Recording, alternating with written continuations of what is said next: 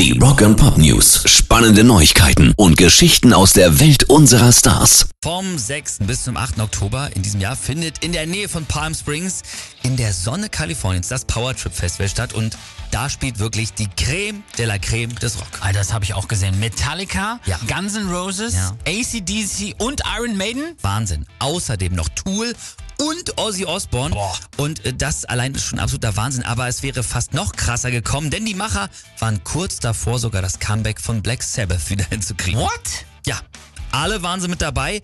Nur Gründer Tony Yomi, der hat am Ende gekniffen und zwar, weil er Angst um die Gesundheit von Ozzy hatte. Dass er jetzt aber solo da auftreten wird, das ist am Ende dann irgendwie ein Witz. Rock and Pop News. Die neuen Sterne auf dem Walk of Fame sind bekannt gegeben worden und neben einigen Schauspielern sind natürlich auch Musiker mit dabei.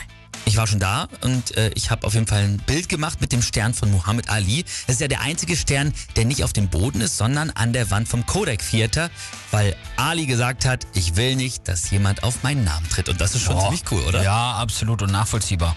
Jetzt kommen unter anderem Sterne für Wonder Woman Gal Gadot und die Oscar-Preisträger Ken Jeong und Michelle Joe dazu. Krass. Und aus der Musikbranche werden zum Beispiel Def Leppard, Tony Braxton, Gwen Stefani und auch Sammy Hagar geehrt.